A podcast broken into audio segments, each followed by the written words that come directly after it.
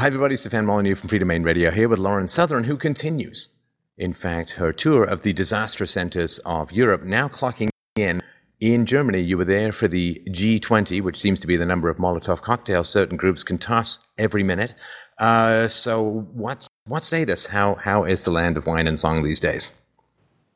Well, from what I've heard, it's starting to calm down because the G20 just ended, but uh, they're going to have to recover a lot because over the past few days, the whole town has been on fire, cars on fire, stores being looted. Like there's actual looting going on all over the place there. People being attacked in the streets, just utter insanity. The police actually lost control of the city and they were bringing in like special forces from Germany. And I under really underestimated the black bloc in Germany because it was like looking at an army. I don't know if anyone has ever seen that scene from Lord of the Rings where you have them look down from the tower of Isengard at the army of orcs. Like it was a black bloc that literally looked like that. There are pictures. I'm sure you can put them up, Spun. Um, it was utter insanity in Germany. I had never seen anything like it. No, and I've heard, of course, the the, the um, anti-fascist movement, as it's so called, has been around there since the turn of the last century. They have a pretty big groundswell movement, and the German listeners to my show have emailed me and said, "Man, I mean, you think uh, the Antifa in um, California is bad, man? You should see how much control of the streets and the discourse they have in Germany." And uh, I guess that was a whole other level for you, right? Mm-hmm. And this is the thing: like, I knew it was worse in Europe, but I didn't think it was so bad. I'm, I mean, I'm sure you've seen my video that I've done on the topic now. I didn't think it was so bad that like they would literally beat up people that were seen walking in my vicinity. Like I didn't think it would be that insane, but okay, it was. So and that, let's hear a little bit about that, and we'll link to your right. videos below. But um, so you you landed with some people, you met some people, and then you were targeted, of course, that they were tracking you in a sort of creepy eye in the sky kind of way across uh, the, the landscape, but uh, people who were just standing near you in photographs were also uh, targeted and actually attacked, right?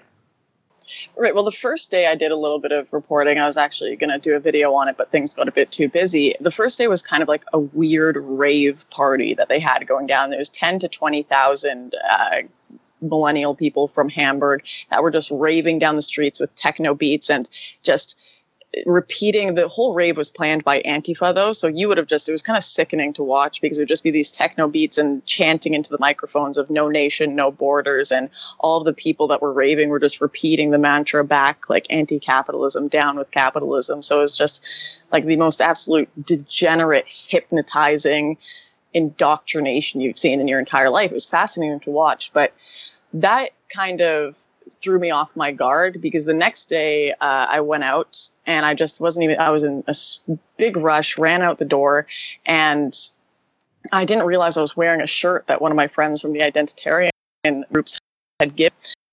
And I just got to the protest. I ran into a few journalists there, Rudkowski, and I was like, near them they where the stories would be. They knew what was going to be going on. And some guy ran up to me and started screaming in my face. And I was like, what is going on? What is going on? Like, I don't speak German, right? And I look down and I'm like, oh my God, it's the shirt I'm wearing. So I ran to a washroom and t- flipped it inside out. And I was like, okay, we're good. That's the end of story. Like, I'm not going to have any other problems today. I've got sunglasses on, hat on. We're good. Uh, but then I saw a group of mainstream media journalists all standing around staring at me, kind of laughing. And it turned out that that group of mainstream media journalists included one guy who takes photos and writes articles for one of the biggest papers in Germany, Zeit.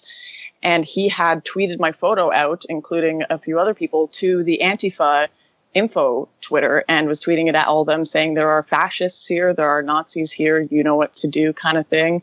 Oh, and by the way, she changed her shirt. Like he was telling Antifa I had changed my shirt. And this was a mainstream media journalist. So it wouldn't have been a problem. I would have been totally safe if it weren't for this kind of collusion between Antifa and the mainstream media and uh, in Hamburg. And from that point on, I was a target and I had to run to a bar and hide in there and try to find a way out uh, of this kind of zone because everyone was going up on everyone's phones and they were just looking at these photos, looking for us because there were fascists in the area.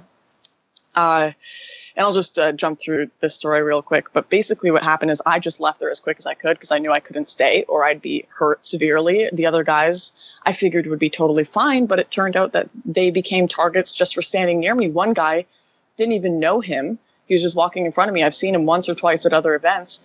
He got beat up. And then another guy, a journalist, I believe, from heavy.com, was standing beside the guy who was in a photo with me he got beat up and there's video of him online on heavy.com and he's got his hands in the air he's on the ground I, have never seen anything like it he's on the ground with his hands in the air saying i'm not a nazi i'm not a nazi like begging with these people that are hitting him and beating him and uh, they're just yelling at him you're a nazi you're a fascist and he's just begging like please don't beat me and they're running out of there and uh, these guys were beaten basically just for being seen in a photo with me. It was Luke Rudkowski, this one German reporter I don't know, and another reporter for Heavy.com that I don't know that were beaten because of because they were seen in a photo with me, and well, because of it, it, this mainstream media journalist. I mean, I, I, can't imagine what kind of mindset, Lauren, it would take when you're vastly outnumbering a minority, particularly in Germany, and you're unleashing physical violence against that minority. I mean, it's not like people with your perspective or my perspective are exactly a majority in Germany. So you've got a targeted minority in Germany being beaten in the streets by people dressed all in black or dressed in a particular kind of uniform. How much lack of self awareness does it take to think maybe, just maybe, we have become what we despise? Yeah, no kidding. And you know what? This is the thing. Like, I can, I, I, I for one, am not a victim. I got out of there. I am totally okay. It was a freaky situation, but what I feel bad for is the people that live there because I messaged a few of the identitarians uh, from the area and I was like, this just happened to me. This is insane. I can't believe this. And they were like, oh, like, are you kidding? That's nothing. Like my friend who, uh, Martin Sellner, he's the leader of the Austrian uh, chapter of the Generation Identity. Um, he was like, oh yeah, you know, my parents were pretty mad when they burned down our car. And I was like, wait, what? like he just said that nonchalant. He's like, yeah, they burned our car and they were pretty mad, but we get over these things. We're stronger. They can't censor your opinions. But that's just like something he said in a regular sentence. Like it's not a big deal. It happens all the time to them. Another guy message that was in the Hamburg area. He was saying like, oh yeah, they have my photo and they're tracking me down all the time. Like, can you imagine living the way I was in that video on a day to day basis? Like that was nothing just being stalked in a bar and being scared to leave and having my shutters closed because I didn't want people to see me. And like I was literally wearing a burqa going to the airport because we were so worried about people recognizing me. But these people that are right wing in Germany, especially Hamburg, they're living this on a daily basis. And I, I mean, if you have any questions, feel free to jump in. But I think the scariest part was that when we were when I was walking away from the area, um, my location was being tweeted out wherever I was, and I was away from the black block. I wasn't near them. All the black block were in one area, yet they still knew where I was. So this was normal civilians that were just walking by, reporting my location to the black bloc. It's like a communist country where you don't know if the person you're going into a shop to beg for a taxi is going to report your location to the black bloc. In fact, I did that uh, with one person, and I took the taxi back to that area because I needed to pick something up, and there were a bunch of Antifa outside the shop where I had asked the lady for the taxi. So I don't know if she reported me to the black bloc, right? So imagine being one of these right wing people in Germany and every day not knowing who's going to send your location to have you beat up, not knowing if your home's going to be destroyed, which happens all the time there, if you're going to get stabbed in a back alleyway, if your family is going to be hurt because apparently it doesn't matter. Even just people I don't know that are standing near me will get injured. It's uh, utter insanity. It is. And they can't control it. Okay, so you mentioned that as well um, uh, outside of this particular conversation, Lauren. You were talking about how it really seemed to you, and, and I think there's pretty good evidence that this is the case, that the police lost control of the city, that basically it was, you know, the worst cliches about anarchy and it's like a war zone. And, and looking at the videos of people driving around and these palls of smoke and running and, and, and throwing bricks and people fleeing. I mean, this is like a, like a war zone. It seems it is a war zone. Oh, absolutely. And it really made me wonder, like that was because even on the first day that I was there and I was able to do proper reporting, the police backed off on the partiers and Antifa that day as well. I think their biggest fear was there were like 20,000 of them and they didn't want to fire the water cannons or instigate them. So they just said, fine, you can have the streets. We don't care. Like, we're just going to leave you alone so it doesn't create like a riot, right? And what did they do that night? They, the streets were just covered in litter and they were sitting around drinking and saying smash capitalism with music what did they do when they gained the streets the next day violently? They just set things on fire, looted stores, and beat people. What is their end game? What does it look like when Antifa is has their streets? What does it look like when they destroy the man?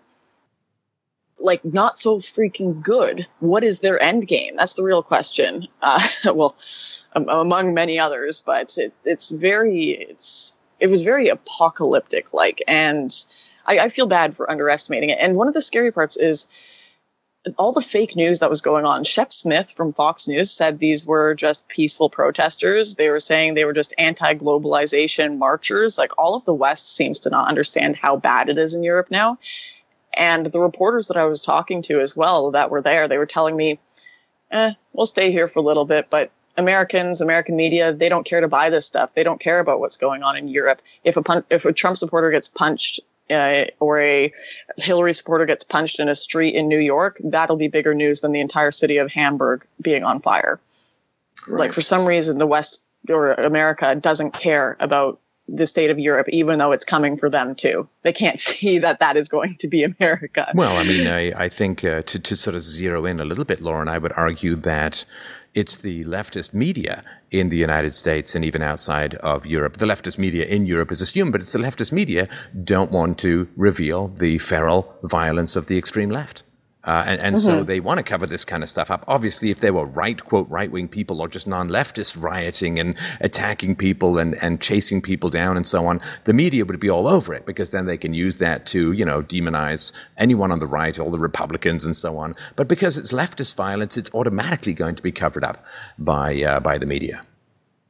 Mm-hmm. And it's, it's crazy because it gives you a vision of what it looks like once the left does solidify their power. Because I think we've got this kind of view in our heads right now. It's like the right is winning, we're going to be okay. But the left there, once they've got power, they've held it for a long time and they've suppressed all free speech. Like you can't talk there. I was trying to watch YouTube videos from some of the skeptic community online in Germany. I couldn't it just said this user is not available in this country. This user is blocked in this country. When I was trying to read tweets from certain right wing accounts on Twitter, uh, you you are going to be shut down by. Uh, the black bloc in the streets, the media are going to tweet out your location. The government isn't going to help you or support you legally. Like they'll kill people if they want to. And this isn't a first world country. So it is possible it is still possible that the left could gain that much power in America. It is still possible they could gain that much power in Canada, and that could become the new normal. So when we talk about things like the importance of free speech, the importance of opposing Antifa right now while they're still small, while we still have these rights and values, like the reason we fight so hard and seem so ridiculous online with how crazy we go is because we know now, well, I certainly know what it looks like when you lose these. We know historically from historical examples what it looks like when you lose these things. Oh, I mean, to me, there's no question that uh, people like myself would, would be targeted if the left gains significant uh, power. I mean, the left has been violent and has always been violent. I mean, the, the American assassinations of American presidents almost always come from the left. Uh, there was a leftist uh, extremist uh, anarchist who fired the first shot that started the ball rolling towards World War I. We've got 100 million dead from communism just in the 20th century alone. Uh, there is no pile of bones too big to slow their will. Uh, and so the fact that the hard left in, in Europe is, is violent, it's like they're, they're very clearly signaling the kind of society that they want, the kind of mm-hmm. society that they want. They're ruthlessly Russian style. And uh, who value to think, speak free in the world, uh, well, that to me is, is a, it's an unbelievably terrible fate. And uh, yeah, exactly. And I'm at this point where I, I don't know what to do because how do we react? It, it's getting really, really tiresome for me to just say like, "Oh, I was attacked. I was attacked. I was attacked." Right? It's like, what am I supposed to do? Am I like punch back. I don't honestly, this is the thing. At least I can say if I punch an Antifa, if I punch a black bloc, I don't think anyone will blame me. like all the free game to do that. But like seriously, what do we do at this point? Do we seriously get the right wing death squads out? Like what do we do? How do we push back against like these violent mobs of people that the government won't protect us from? It's uh, without be stooping to their level, you know? And it's, I don't know. I don't know if you have an answer for that because I'm, I, I've just been left in thought the last few days. Like, they're hurting people I don't know. They're hurting friends of mine. They're try, trying to hurt me. They probably would kill me if they got me in an alley alone in Hamburg. Like no no doubt, no doubt they probably would. So you can't even have a weapon there to defend yourself. You can't have pepper spray to defend yourself. what are you supposed to do?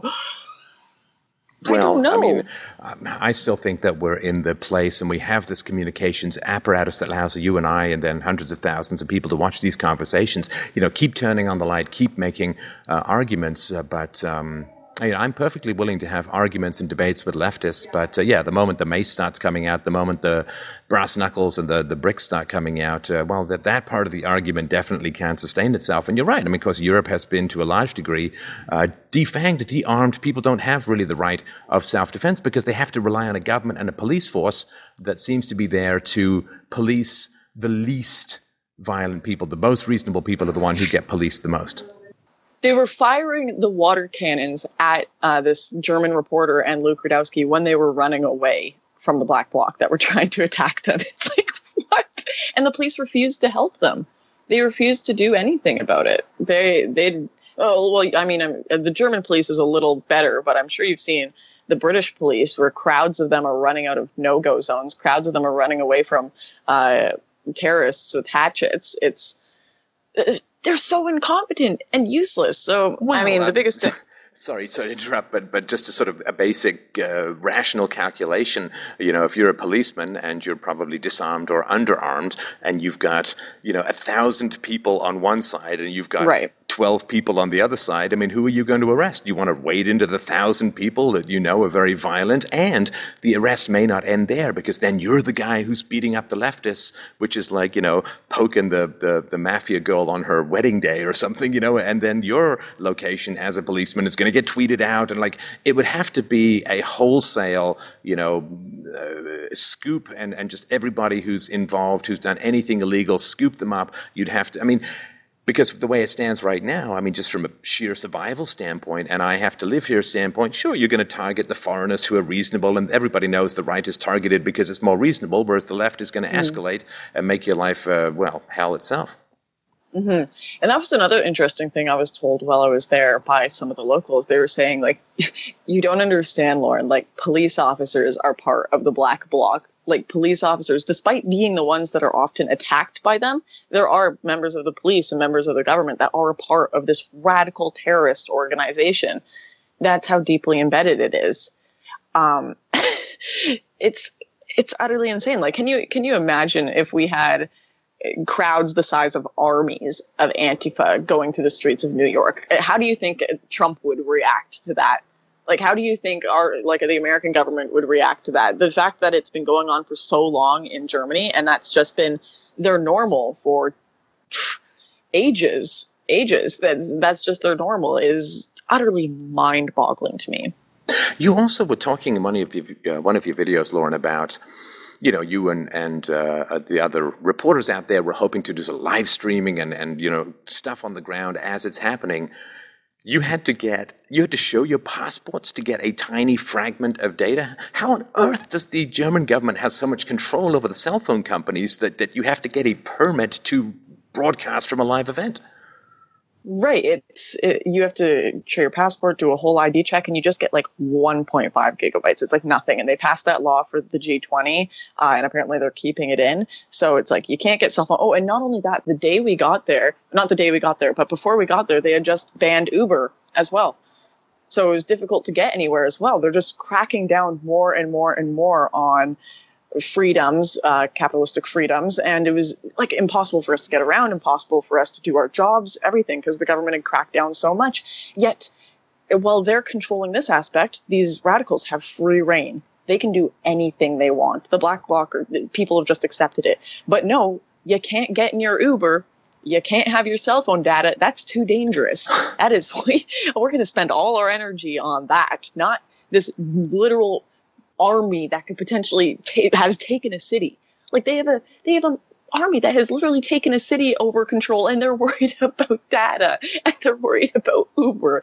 It is madness.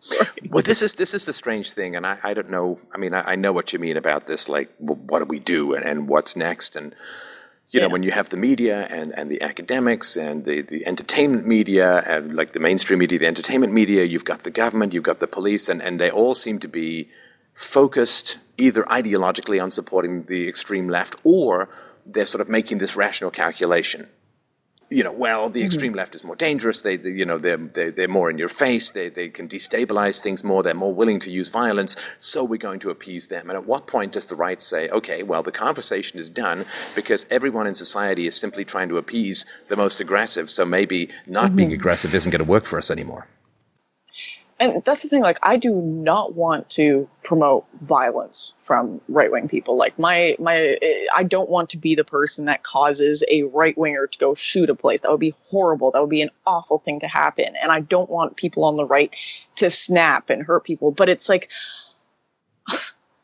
you gotta fight back at some point. That's why it, kind of like the battle of berkeley thing. I was like yes yes you fought back. You fought the bad guys back, the guys that wanted to hurt you. And I think that is completely moral. I still like I don't think in Germany I can't I can't blame any right wingers there for not trying to go out in the streets and battle the black bloc that's 20, 30,000 strong, right? But I mean, I really don't mind people on the right fighting back. Self defense is a, completely within people's rights. Never be the first to throw a punch, but always be the last.